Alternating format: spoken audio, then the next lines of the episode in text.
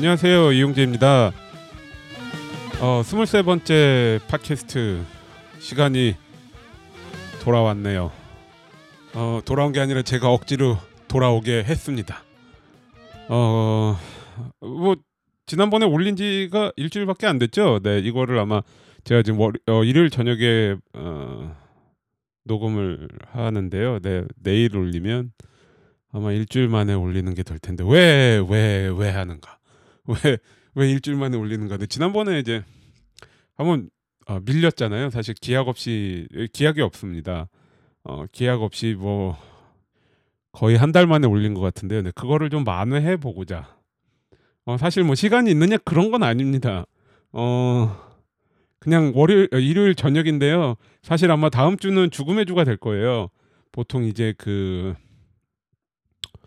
어, 한 달에 한 일주일 정도는 음, 뭐 한 개, 두 개 정도라도 매체의 그런 그, 그 어, 마감이 있잖아요. 이제 그거를 맞추다 보면 어, 평소에 하는 일이 그걸 얹어야 되잖아요. 그래서 이제 힘듭니다. 어, 그래서 아마 다음 주부터 힘들겠지만 어, 그럴 그럴 그럴 거지만 오늘 이거 하나 녹음해 놨다가 어, 적당한 시기에 틈틈이 편집해서 올리면 되지 않을까라는 뭐 이런 어, 뭔가 뭔가 알 수 없는 생각으로 쉬어야 될 일요일 저녁에 녹음하는 팟캐스트입니다. 아 자, 그때 말씀을 드린 것처럼 뭐 한참 있다가 돌아올 것 같이 이렇게 얘기를 하다가 정말 다음번은 어떻게 될지 모릅니다. 늘 말씀드리지만 어, 많은 부분은 어, 저의 그 기본적인 어, 게으름을 극복하는 거 플러스 어, 읽어야 될 책이 얼마나 어, 책을 얼마나 빨리 읽을 수 있는가 그게 좌우가 됩니다. 사실 책을 금방 읽을 수 있으면 어, 팟캐스트는 뭐 일주일에 한 번이라도 녹음은 어떻게든 할 수 있습니다. 그다음에 뭐 편집은 하루에 30분씩 쪼개서 하면 되죠. 다른 거 이러다가 쉬는 시간에. 자, 바로 책 이야기를 하죠. 그래서 어, 가급적 짧게 짧게 가보려고 합니다. 혹시 뭐 압니까? 어, 일주일에 한 번씩 녹음할 수도 있지 않을까. 네, 물론 아무 불가능하리라고 봅니다. 오늘은 어, 분명히 다음 주에는 더 시간이 없을 뿐더러 없을 없을 거라고 내다 없을 거라 내다 볼 뿐더러 어, 그냥 책을 빨리 읽었고 어, 약간의 자투리 시간이 있고 이래서 이제 억지로 합니다. 어, 조금 억지로 뭐 억지로 하면 안 되겠죠. 그럼 재미가 없고 어, 어쨌든 어, 이러면 이제 평균 제가 지난번에 좀 늦게 올린 거랑 플러스 마이너스 해서 그래 격주에 한 번처럼 올리는 게 될 것 같아서요. 자 바로 책 이야기 하죠. 짧게 갑니다. 어, 빵의 지구사라는 책을 골랐습니다. 어, 제가 기억을 더듬어 보니까 빵에 대해서 어, 팟캐스트에서 다뤄본 적은 없는 것 같아요. 적절하게 어, 빵을 다룬 책이 없었나 한참 생각을 해봤는데요. 저도 잘 모르겠습니다. 어, 뭐 그런 얘기는 좀 뒤에 하고요. 이 책을 어떻게 알게 됐냐면 이제 그 제그 어, 식탁의 식탁의 기쁨 이제 그 책이 나왔을 때 이제 어, 인터넷을 뒤지잖아요. 뭐 책이 좀 소개가 됐는가 했을 때 이 책이 같은 주에 아마 나왔을 거예요. 그래서 뭐 한 두 군데 정도의 기사에서 이 책에 대한 얘기를 했습니다. 그래서 어, 제목이 나름 거창해서 어, 골라봤는데요. 어떻게 말씀을 드려야 될까요? 어, 항상 이 어, 지난 시간에도 음식의 제국에 대한 얘기를 하면서 이제 그런 걸 항상 느끼는데요. 어, 소위 말하는 이러한 어, 이걸 미시사라고 봐야 되나요? 문화사 미시사적인 어, 측면에서 본 책들이 많이 나오기도 하는데 이러한 책에 대해서는 참 뭐랄까요 팟캐스트를 하기가 어렵습니다. 왜냐하면은 어, 전체를 뭐 요약을 특별히 해야 될 게 아니잖아요. 그냥 빵의 지구사 그러면 그게 빵의 역사라고 한마디로 하면 어, 무책임하지만 간편하잖아요. 자 그렇기 때문에 어, 잘 모르겠습니다만 어쨌든 어, 어떤 얘기를 해야 될까 이게 좀 뭐 뭐좀 그런데요. 자, 이 책이 없이도 빵 얘기는 할 수가 있습니다. 무슨 말씀이냐면 어 근본적으로 계속해서 소개되고 있는 이러한 책들, 자 뭐 문화사랄지 미시사랄지, 자 이- 이러한 책들의 어 의미를 어떻게 생각해야 될지, 자 이런 책들이 많이 나오고 있긴 한데요. 이런 책들이 왜 많이 나오는가? 1번. 그 다음에 정말로 먹는데 도움이 되는가? 자, 그 둘은 물론 맞물려 돌아가는 거죠. 무슨 얘기냐면, 자, 빵의 지구사를 내가 어, 이 책을 통해서 어, 빵의 어떤 역사를 익히는 게요. 내가 지금 맛있는 빵을 먹는데 도움이 되는가? 어, 전잘 모르겠어요. 어, 어. 그러면 이러한 책들이 계속 나오는 이유는 무엇인가? 자, 저는 이렇게 생각을 합니다. 어, 음식에 대한 음식에 대한 사람들의 관심이 높아지는 건 사실인데 근데 언젠 낮았나요? 뭐 어쨌든 높아진다고 가정을 했을 적에 이러한 책들이 계속해서 나오는 이유는 이것이 가장 어, 독자들에게 호소력이 가장 즉각적이 즉각적으로 호소할 수 있기 때문이 아닌가라는 생각이 들어요. 마치 음식에 대한 내가 음식에 대해서 많이 아는 것이 이러한 책을 많이 읽는 것, 어떤 문화사랄지, 어, 자, 그런 책을 많이 읽는 것으로서 나의 음식에 대한 이해가 전반적으로 넓어질 거다라고 어, 생각을 하는 것 같아요. 어, 그런데 저는 그 부분을 모르겠다는 거죠. 항상 예를 들어서 이런 거죠. 뭐 블로그들 같은데 보면은 어, 뭐 냉면집 가서 수육 편육 이런 거 시키잖아요. 어, 그러면 항상 뭐 그렇게 얘기하죠. 뭐 편육은 돼지고기, 수육은 소고기, 뭐 그 특정 레퍼토리들이 있습니다. 자, 근데 자 그러한 이야기들이 얼핏 우리가 음식을 먹는데 도움을 주는 것 같습니다만 사실 별로 도움이 안 됩니다. 진짜로 이해해야 될 것은 돼지고기의 성질이라든지, 어, 그 돼지고기의 성질에 바탕한 뭐 적절한 조리법이랄지, 어, 그런 뭐 부위별 조리 부위와 부위의 특성과 그에 맞는 조리법과 자 그러한 것들을 어떻게 반영했는가 이런 것들을 따져보는 것이 아마 어, 진짜로 음식 맛을 평가하거나 이해하는 데는 아마도 도움이 될 것입니다. 그래서 저는 이러한 책들이 계속해서 나오는 어, 한편에서 나오는 현실이 풍요 속의 빈곤 같다는 생각이 들어요. 왜냐하면 실제로 우리가 음식에 대해서 이해를 넓힌다고 생각하지만 사실 실제로 맛을 이해하는 데는 그렇게 많이 도움이 안 됩니다. 자, 이 책은 전 이 책이 없이도 빵에 대한 얘기를 할 수가 있어요. 물론 뭐 책에도 얘기하고 많이 얘기했지만 저는 어떻게 빵을 이해하냐면 어 뭐랄까 뭐 인류 거의 최초의 가공 식품이라고 이해를 합니다. 늘 말씀드리는 거죠. 빵과 밥, 쌀과 밀은 어, 인간의 기본적인 탄수화물을 책임지는 2대 곡식이긴 한데요. 굉장히 다릅니다. 어, 빵은 곡식을 그대로 먹을 수 없다. 여기서부터 엄청난 차이가 있는 거죠. 물론 뭐 어, 기후랄지 뭐 이런 것까지 뭐 들어가면 그 이전에도 엄청나게 많은 차이가 있겠지만 음, 밀은 그대로 먹을 수 없는 곡식이고 쌀은 그대로 먹을 수 있는 곡식이다 해서 어, 음식 문화의 발달이 굉장히 다르게 되는 거죠. 어, 제가 지금 현재 어, 한식의 어떤 기본적인 한식의 어, 뭐 문제라고 항상 문제라고 말하는 거 언제나 부담스러운데요. 특히 뭐 한식 우리 이렇게 애국심 민족 정신 투철한 분들께 어, 밥의 문제, 한식의 문제를 말한다는 것은 참으로 불경스러운 일이 될 수 있기 때문에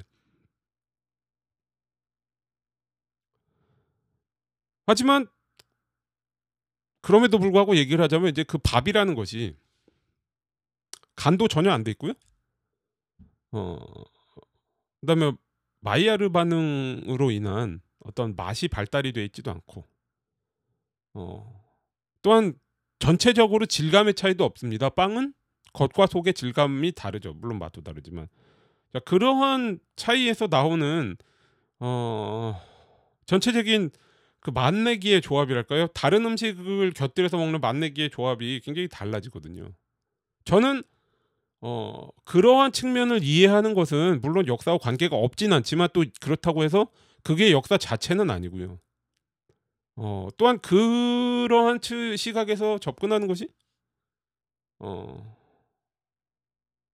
빵 맛을 이해하는 데 도움이 된다고 생각하거든요. 어, 예를 들어서 뭐 크로아상을 이해를 한다고 치면 뭐 크로아상이 이, 뭐 이름이 어디서 나왔고 어 뭐 언제부터 먹기 시작했고 뭐 프랑스가 어디 프랑스에서 났고 이런 것을 이해하는 것도 도움이 되지만 어 그것보다 어 그 특유의 그런 어떤 그 페이스트리의 조직이 어 발효 플러스 어, 버터와 밀가루 반죽의 어떤 쌓인 켜의 어, 어, 그 특유의 켜 그리고 그 켜를 구웠을 적에 수분이 날아가면서 버터가 녹으면서 어, 나오는 그 어떤 어, 조직 그것이 사실 어, 어떻게 보면 현재 우리가 지금 먹는 데 있어서는 어, 크로아상의 더 중요한 핵심이거든요. 게다가 아, 그래서 사실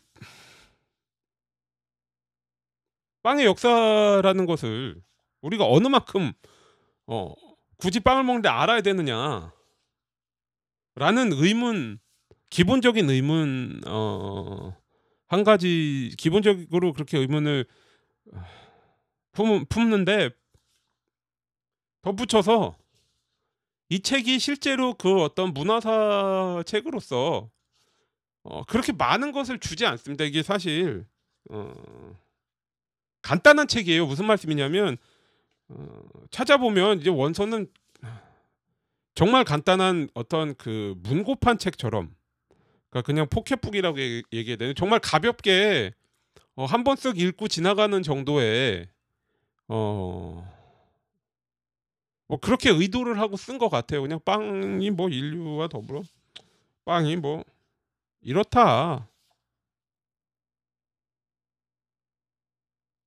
그런데 이게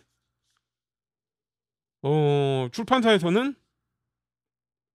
뒷표지에 보면요. 뒷날개에 보면 이게 양장본인데 어. 자, 피자의 지구사, 치즈의 지구사, 초콜릿의 지구사 이렇게 조금씩 다른 책들을 그러니까 다른 사람들이 쓴 원래 시리즈가 아닌 것 같은데요. 이제, 어, 이제 그러한 책들을 다 모아가지고 일종의 그 시리즈로 만드는 거예요. 그래서 식탁 위- 위의 global history. 어 그래서 우리, 우리 이 책은 우리나라에서는 또 어, 감수자와 감수자가 앞에 어, 들어가는 말을 감수자가 쓰고요. 또 뒷부분에 어, 한국방의 역사 해가지고 조금 뭐랄까요 원본과 다른 책을 만들었습니다. 이 시도 자체는 저는 좋다고 생각해요. 근데 좋은 시도입니다. 어, 뭔가 번역본이 원본과는 또 다른 가치를 품고 있잖아요. 자, 그런 면에서는 좋은데요. 자, 과연 그 방법에 대해서는 조금 의문을 품습니다. 무슨 얘기냐? 자, 제가 한번 제가 가장 이해하기 어려웠던 부분. 자, 초대의 글입니다. 시작이. 제목은 빵 만드는 사람을 위한 역사책. 자, 근데요. 시작을 이렇게 합니다. 솔직히 나는 빵을 별로 좋아하지 않는다. 어릴 때부터 빵보다는 밥 먹는 것이 일상이었기 때문이다. 그래서 간혹 아침 식사로 샌드위치나 빵을 먹어야 했던 경험은 그다지 좋은 추억이 아니다. 요즘 젊은이들이 즐겨 먹는 햄버거도 피치 못할 사정이 생기지 않는 한 먹지 않는다. 먹더라도 햄버거로 끼니를 해결했다고 생각하지는 않는다. 그래도 가족들 생일이 되면 반드시 케이크를 사서 먹- 함께 먹는다. 아마도 나의 몸에 지난 20세기 동안 한국 사회가 경험해온 빵의 역사가 옹골지게 묻어있기 때문이 아닐까. 자, 저는 이러한 서문을 읽고 굉장히 당황했습니다. 첫 번째,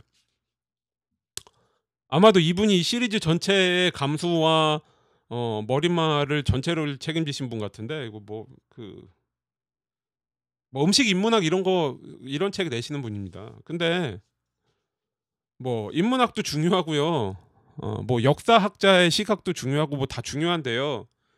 어, 빵을 안 좋아하는 사람이 빵에 대한 글을 왜 쓰나요?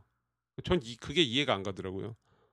빵에 빵을 안 좋아하면요 이게 빵을 알기가 어려워요. 빵을 자기가 안 먹는다고 그러잖아요. 잘 샌드위치나 어 햄버거 같은 거를 끼니라고 생각하지 않는다잖아요. 그게 굉장히 큰 차이거든요. 그게 전형적인 그 밥 먹는 밥을 반드시 식사로 해야 되는 사람의 마인드고요. 그러면 그 사람의 세대와 그 사람의 환경과 어 이런 것들이 어 비교적 명백하게 드러납니다. 어느 세대에 어떤 정도의 상황에 처해 있는 사람이라는 게 금방 짐작이 가지 않나요? 자, 그러면 왜 굳이 빵을 좋아하지 않는 사람이 빵 책을 감수를 하고 어 빵책을 소개하는 글을 쓸까요? 그것도 빵 만드는 사람을 위한 역사책이라고 하는데 본인은 그걸 어떻게 알아요? 이게 빵 만드는 사람을 위한 건지 아닌지 어떻게 합니까? 자기가 빵을 안 좋아하는데 그러면 이 레시피들이 여기 간간히 레시피들을 소개하는데 저는 솔직히 이 레시피들을 보면 뒤에도 레시피가 나오는데요. 어, 이 사람 이 저자는 저자는 사실 그렇게 빵을 즐겨 먹 만들어 먹는 사람은 아닌 것 같은데? 라는 어, 생각을 했습니다. 별로 레시피에서 그런 게 묻어나지가 않았어요. 제가 느끼는 바로는. 그래서 뭐 뒷표지에는 그렇게 나옵니다. 그래서 이게 머릿말을 옮긴 거 머릿말을 요약해서 뒤에다 실어 놓은 것 같은데 어. 이 책의 다양한 빵 요리법에서는 실제로 부엌에서 직접 빵을 만들어 볼 수 있도록 독자를 인도한다. 이런 의미에서 이 책은 빵 만드는 사람을 위한 역사책이다. 나는 이 책을 감수하면서 루벨이 인도하는 빵의 역사에 흠뻑 빠졌다. 책을 읽는 동안 갖가지 빵을 만들어 보고 싶어졌고 먹고도 싶어졌다. 놀라운 변화다. 저는 이게 과장이라고 생각합니다. 여러 가지입니다. 첫 번째, 뒤에 레시피들이요. 이 책이 200 뭐 한 10페이지짜리 책인데요. 어, 뒤에 나와 있는 레시피로 빵을 만들려면 빵을 진짜 오래 만들어 봤어야 됩니다. 어, 빵 레시피는 그렇게 간단하지 않아요. 그러니까 저자가 얼마만큼의 빵의 공력을 지니고 있다 있는 것과 상관없이 그 정도 레시피를 주고 빵이 될 거라고 생각하면 안 된다는 거죠. 좋은 제대로 된 빵이. 뭐 레시피가 어 이런 식입니다. 예를 들어서 호밀빵에 대해서 얘기를 하면요. 한 페이지 반인데 호밀빵의 역사에 대해서 한 페이지가 나오고요. 호밀빵 굽는 법에 대해서 반이 나오는데요. 어...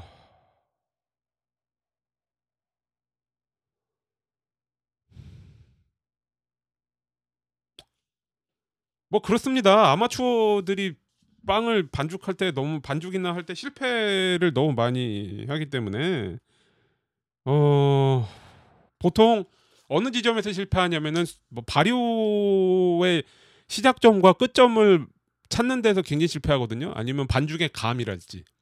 자 그런 것들에 대한 요리 책에서는 굉장히 그런 부분에 대해서 실패를 최대한 적게 하기 위해서 설명을 합니다. 어 뭐 예를 들어서 온도가 얼마다 정확하게 네 온도계를 꽂아서 온도가 얼마면 된 거다랄지. 아니면 반죽을 최대한 설명합니다. 뭐 어, 뭐 smooth, satiny 이런 형용사를 써서 반죽의 감이 어떻다거나 아니면 부피가 몇 배로 부풀었다거나 자 그러 그것과 플러스 그 시간은 항상 상대적인 거예요. 무슨 말씀이냐면 어 효모의 어 효모가 활동하는 그 어떤 그 시간은 효모 활동에서 빵을 부풀리는 시간은 온도와 비례하거든요. 뭐 아시겠지만 어느 이상 또 올라가면 빵이 안, 발효가 안 되죠. 자, 근데 사실 호밀빵 같은 경우는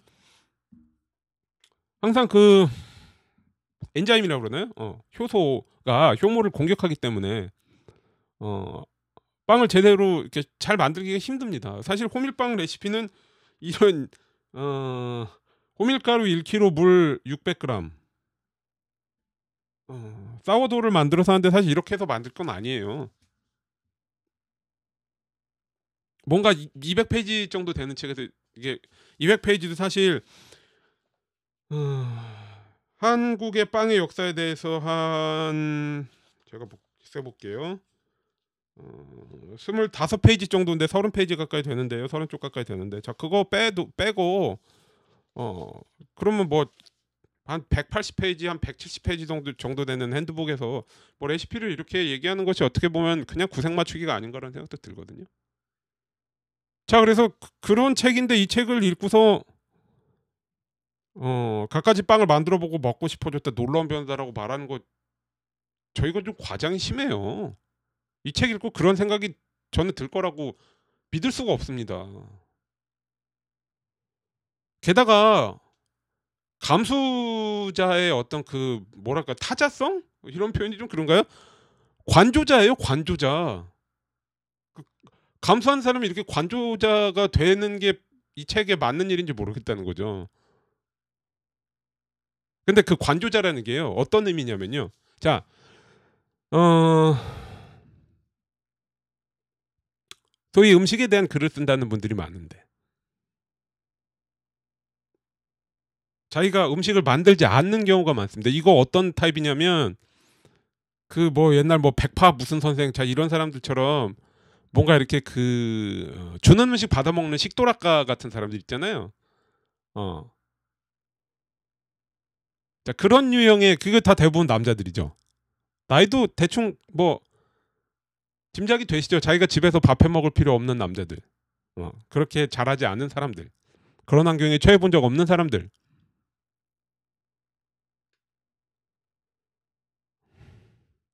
그 음식 글쓰기에 대한 책이 제가 블로그에서 소개한 적이 있는데 아마 지금 저기 어디에 파묻혀서 잘 안 보이는데 아마 데이나 제이콥인가 하는 미국 필자예요. 음식에 대해서 얼마나 많이 알아야 되는가라는 얘기를 하죠. 어 너무 많이 할 필요도 없고 또 너무 적게 할 필요도 없고 물론 이거는 이제 어 뭐 셰프나 쿡이 글을 쓰는 거랑은 조금 다른 어떤 그 위치에 있는 사람에 대해 자리에 있는 사람에 대한 얘기인데요.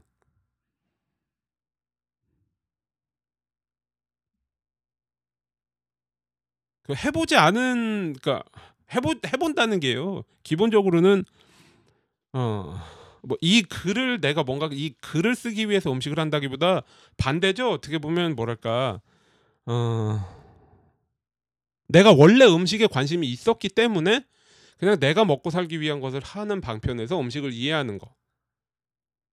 근데 음식에 대한 글을 쓰는 사람들 대부분 그렇게 가거든요.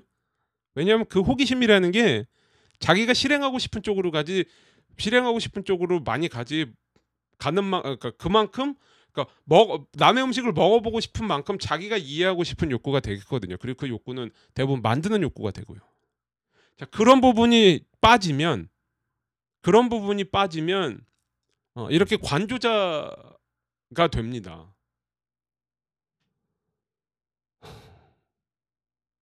근데 그런 경우를 많이 보잖아요. 저보다 나이 많은 또래들은 대부분 음식글을 그렇게 쓰잖아요. 그러니까 다른 얘기 그러니까 음식에 대한 얘기를 하는 것 같지만 사실 음식에 대한 얘기를 안 합니다. 이 책이 이 책이 그런 거죠. 나 빵 안 좋아한다. 그래서 그게 뭐가 문제가 되냐면요. 자, 이 뒷부분에 뒷부분에 이 한국빵의 역사라고 특별하게 섹션을 만들어 가지고 붙였는데요. 이게 그냥 문서의 역사입니다. 뭐냐면 그냥 어 문헌에 나오는 역사 있잖아요. 문헌에 나오 그러니까 문헌을 문헌을 연구해서 그 문헌을 그냥 뭐 다시 쓰기란 말이 좀 그렇습니다만 패러프레이징을 한 거예요. 그게 뭐가 티가 나냐면 자 한국방의 역사는 그러니까 이 책에서는 이 그 글에 이 글에서는 한국방의 역사는 공장방의 역사다라고 얘기를 하고요. 그런 공장방에 대한 얘기를 해요. 자 그래서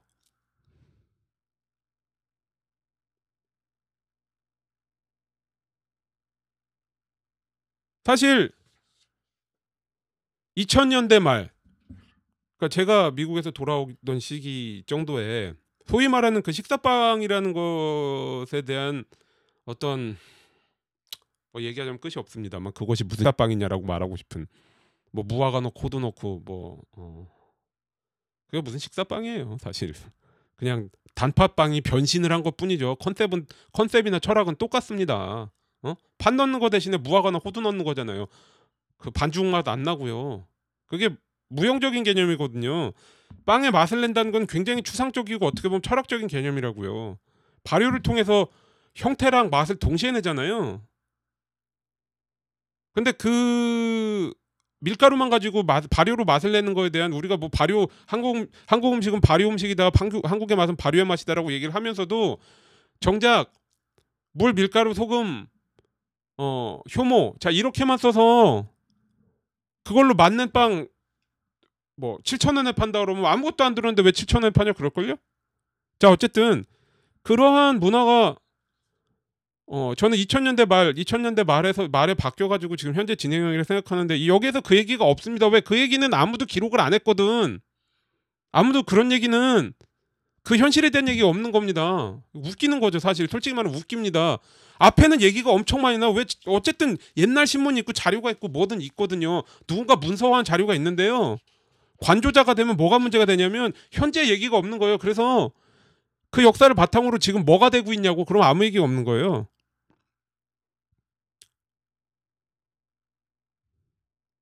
뭐 이런 얘기라는 거죠. 동네 빵집에 제빵사가 직접 이스트를 채집해 자신의 부엌에서 만들어낸 빵이야말로 생태적이면서 인간적인 음식. 이런 게 진짜 두려운 이런 게 진짜 두려운 뭐랄까요?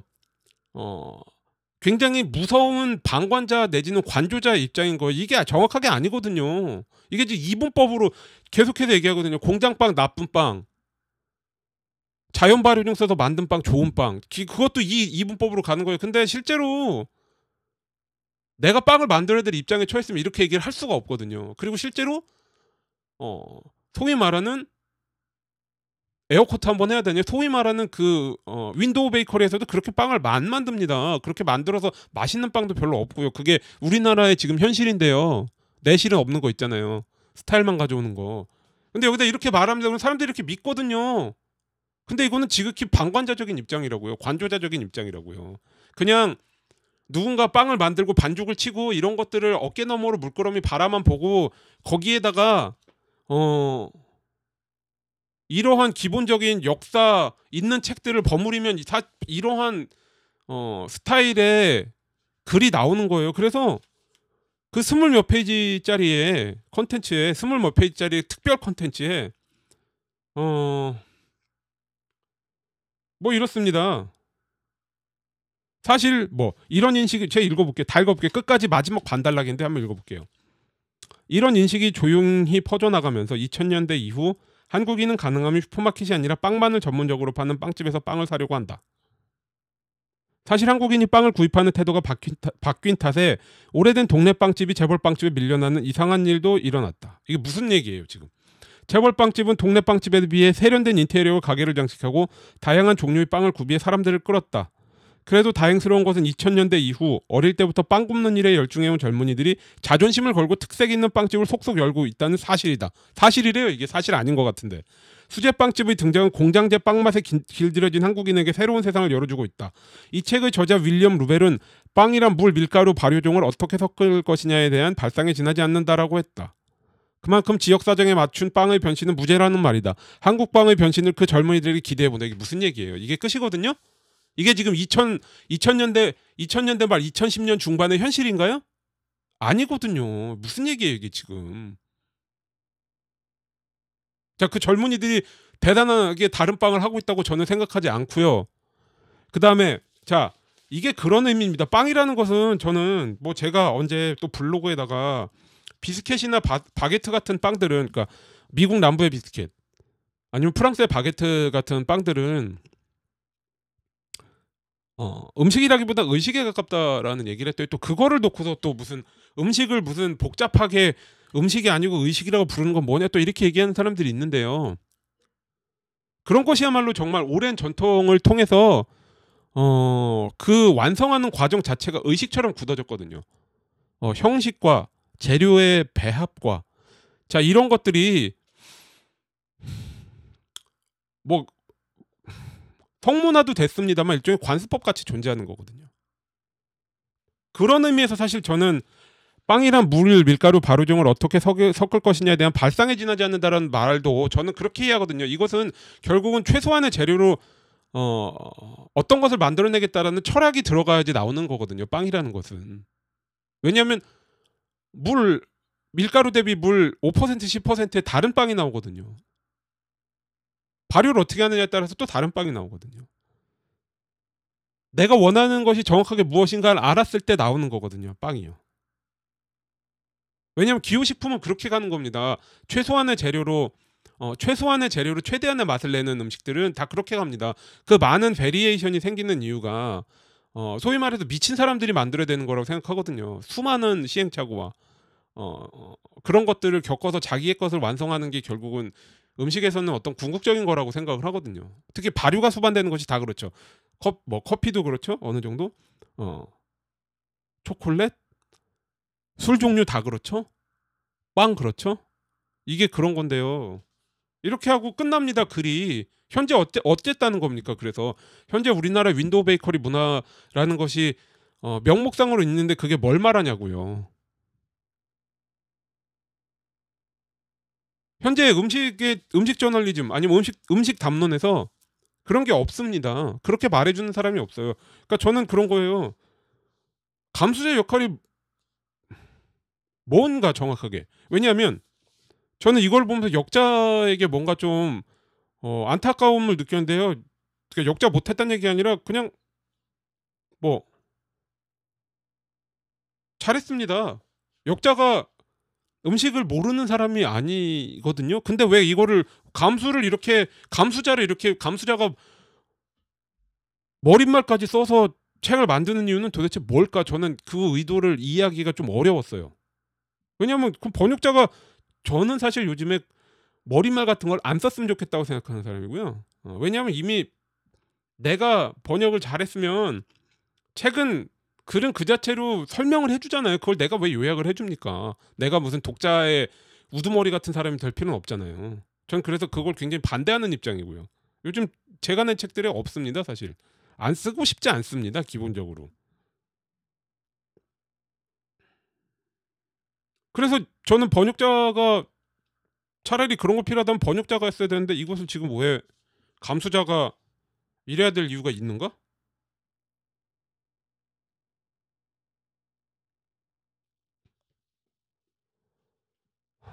음식에 대한 책을 음식에 대한 글에서 제일 두려, 두려운 게 뭔지 제가 제일 안타깝게 느낀 게 뭔지 아세요? 바로 이런 거 있는 있는 것들로 그냥 짜깁기라고 말하면 너무 과격하겠죠. 근데 원래 있는 것들을 조합해서 글이 나옵니다. 그리고 실제로 현재에 대한 얘기가 없어요. 그래서 현재가 어쨌든 어쨌다는 건데 과거에 대해서 쓸 줄 알면 현재가 어떠, 어떤지 알아야 그 과거가 나오는 거 아닌가요? 근데 그런 게 없어요. 그러니까 분명 음식에 대한 얘기를 하는데 음식과 되게 거리가 멉니다. 이 책도 그래요. 아, 그러니까 뭐 원래 원문은 뭐 그래요. 원, 문은 그냥 어 책이 뭐 빵이 이렇게 이렇게 되고 뭐 세계 이런 빵이 있고 뭐, 뭐 어느 날에 무슨 빵이 있고 어, 그래. 이 책이 있어도 있어도 그만 없어도 그만입니다. 솔직히 빵의 그런 어떤 어 지식과 정보를 흡수하는데 제가 그래서 사실 이 책 읽고서 이 책에 나오는 이 책에서 이 책에서 잠깐 언급하는 빵의 역사라는 책이 있습니다. 빵을 통해 본 6천 년의 인류 문명. 어, 하인리 하인리 야콥이라는 사람이 쓴 책인데요. 이걸 그냥 샀어요. 아마도 자 이런 거에 그 이거는 좀 오래된 책이에요. 저자가 1967년에 죽었으니까. 근데 사실 어 저자가 이 책을 쓴 다음부터 빵의 문화가 비약적으로 또 발전하긴 했겠습니다만 뭐 어쨌든 기본적으로 그 전까지의 어 역사를 이 책이 낫겠죠. 그 이후로 빵의 기본 형태가 바뀌어 그러니까 뭐 어떤 바게트가 원래 뭐 100년 만에 저기 한 건 아니니까. 아마 이 책이 자 그것도 괴리를 이런 괴리인 거예요. 자 예를 들어서 이 책이 어, 목차 빼고 뭐 600, 600페이지가 넘습니다. 조금. 자 내가 정말 빵덕이다. 빵에 관심 있다 그러면 아마 빵의 지구사랑 이 빵의 역사는 너무 빵의 역사 이 책을 읽을 거예요. 근데 사람들은 대부분 빵의 지구사 같은 책을 읽고 내가 빵을 이해한다고 이해했다고 생각하겠죠. 어, 무슨 말씀이냐면 저는 이 빵의 지구사라는 책의 존재 자체를 폄하하고 싶은 생각 없습니다. 이런 책도 필요해요. 가볍게 읽으면 되죠. 근데 이게 사실 가볍게 읽게 안 나오긴 했습니다. 이게 양장본으로 나왔는데요. 뭐 양장본으로 내는 그, 그 어떤 분위기 자체도 저는 뭐 제가 뭐라고 할 건 못 됩니다. 왜냐하면 어, 현실이 어떤지 아니까 이렇게 해서 어, 한국 거랑 한국 역사랑 뭐 이렇게 묶어가지고 하나의 어떤 독자적인 버전의 책을 만들었다는 거 저는 되게 높이 사요. 그리고 뭐 만듦새 좋고요. 잘 만들었습니다. 그거 자체가 못마땅하진 않아요. 하지만 이 책이 어떤 빵의 그 뭐랄까요? 제가 생각하는 그 바게트 같은 건 의식이다라고 말씀드리는 그런 부분 있잖아요. 자 그런 부분의 이해를 도와줄 것 같지는 않아요.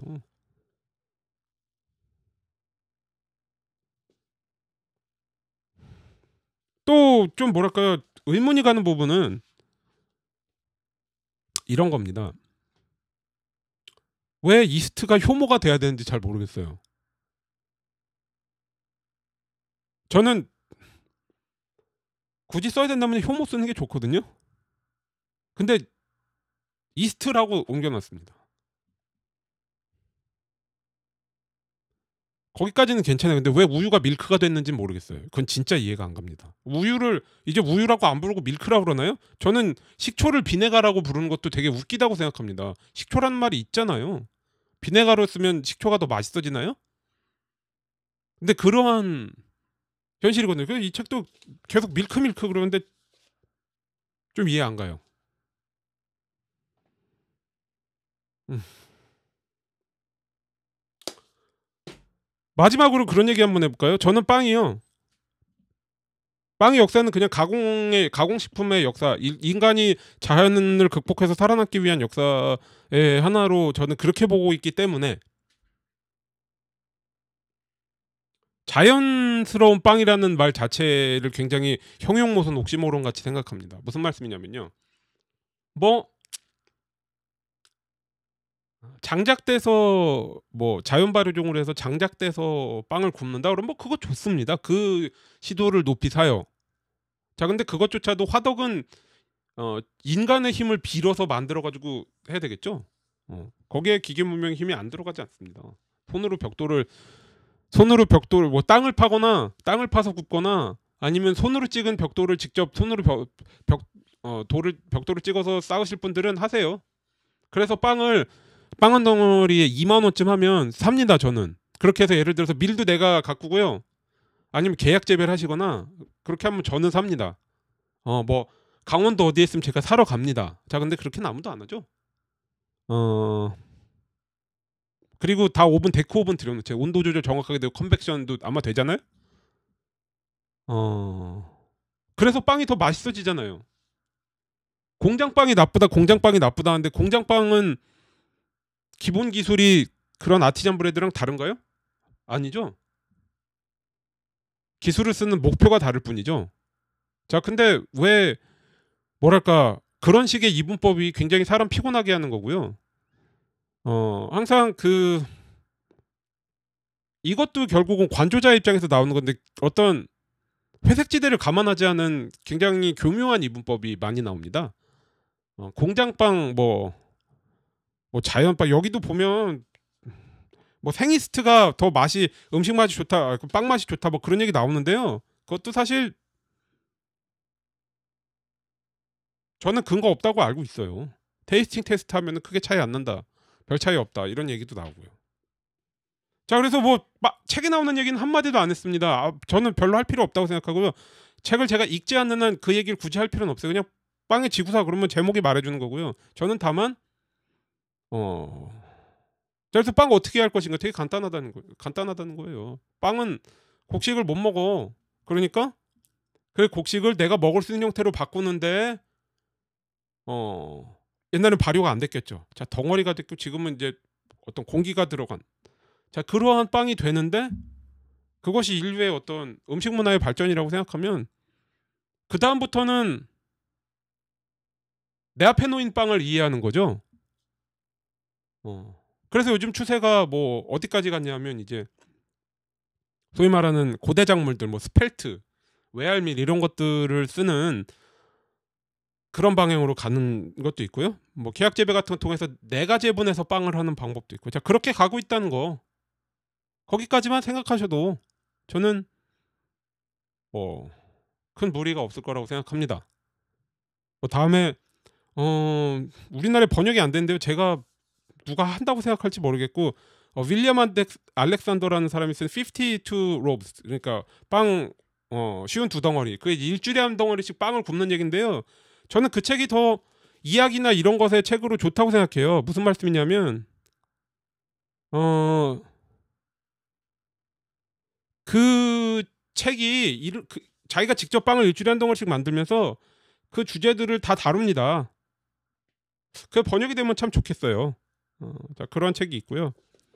그다음에 다음 주에는 이 팟캐스트 시작할 때 이제 어, 제가 반값 책을 다 다뤄보려고 그랬는데 요즘에 나온 책들 읽어보고 싶은 욕심이 있어서. 어, 어 그때 이제 맨 처음에 이 팟캐스트 시작을 엘블리에 대한 책으로 했었죠. 리사 하밴드가 쓴 181의 엘블리. 최근에 이제 뭐 엘블리도 과거가 된 현실인데 철학자가 엘블리에 대한 책을 썼다고 해서 장폴 주아리라는 사람이 쓴 엘블리의 철학자 요리사 철학자 그의 예스토랑 그리고 그의 예술 뭐 이렇게 해가지고 책이 나왔는데요. 작년 10월에 나왔어요. 어 글쎄 아직 저도 아직 시작을 안 해서. 뭐 자크데리다 뭐 이런 얘기 나오는 거 보니까 대강 감은 잡히실 거예요. 음식에 대한 철학을 바탕으로 하는 뭐 파인 다이닝의 이, 이 아마 그런 거겠죠. 어, 어. 안, 읽, 안 읽고 안 읽고 말씀드리자면 뭐 읽겠습니다. 어.